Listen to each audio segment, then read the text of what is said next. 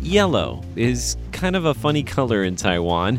Almost everyone I asked about it said the same thing. Banana. Bananas. Banana.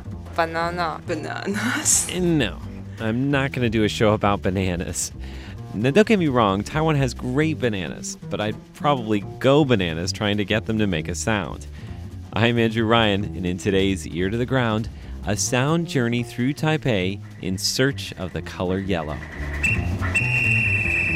贴紧台湾的羊耳朵，an ear to the ground。Now, fortunately, when Taiwanese people think of the color yellow, they think of more than just bananas.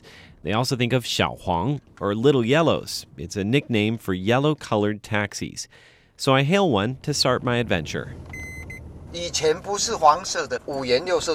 My driver, Mr. Chen, tells me that taxis used to be any color, so it was hard to identify them.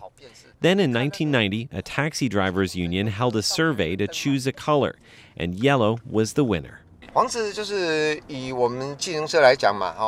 Yellow is easier to see, says Mr. Chen, both in the sunlight and at night. These days, he says, the color yellow is also thought to attract riches. Now, I've also heard that yellow was an important color for the emperors of ancient China. Bye bye, bye bye.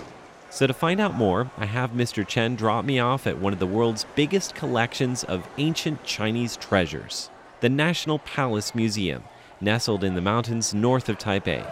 The first emperor of the Tang Dynasty, Tang Gaozu, he said, Nobody except the emperor can wear the yellow clothes. That's assistant curator Wu Songfen, we're standing in front of this huge scroll painting that's taller than me. It's of a very fat Emperor Shenzong of the Ming Dynasty, wearing a long yellow robe decorated with dragons. Wu Songfen tells me that the color yellow represented the earth and was a symbol of being fair and unbiased. Chinese people believe the ideal emperor will have to be generous or kind, just like the earth can bear everything and contain everything. You have to keep your words, just like if you're planting a seed inside the earth, and one day you will harvest. So, where do we go to find the connection between yellow and money in modern day Taipei? Banga. Banga.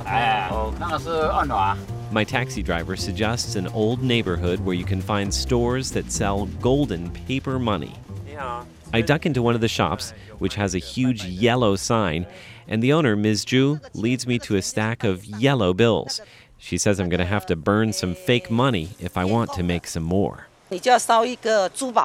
She opens up what she calls a jubaohe, which is a cardboard jewel box, and shows me the ghost money that I need to burn as an offering to the gods and ghosts. I make a purchase, and then Ms. Ju introduces me to her collection of golden three legged toad figurines sitting on the counter. They pet them every day and give them offerings of water and apples, and she urges the toads to catch money in their mouths.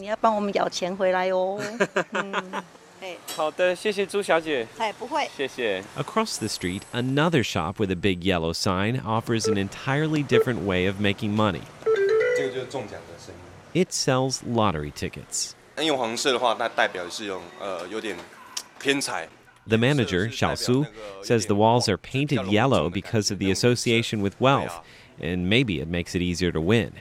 So I buy a ticket, and while it's printing out, Xiao Su tells me about the last big win at his store. 突然一通电话，就是公银行那边会打电话给你吗？ A customer won 8 million Taiwan dollars. That's about 270,000 US. so Xiaosu set off fireworks to let everyone know, and business shot up by 40 to 50 percent. Maybe tonight someone else will win big, he says. So at 8:30 that night, with my lotto ticket in hand, I turn on my TV and watch as the yellow ping pong balls pop up with the winning numbers.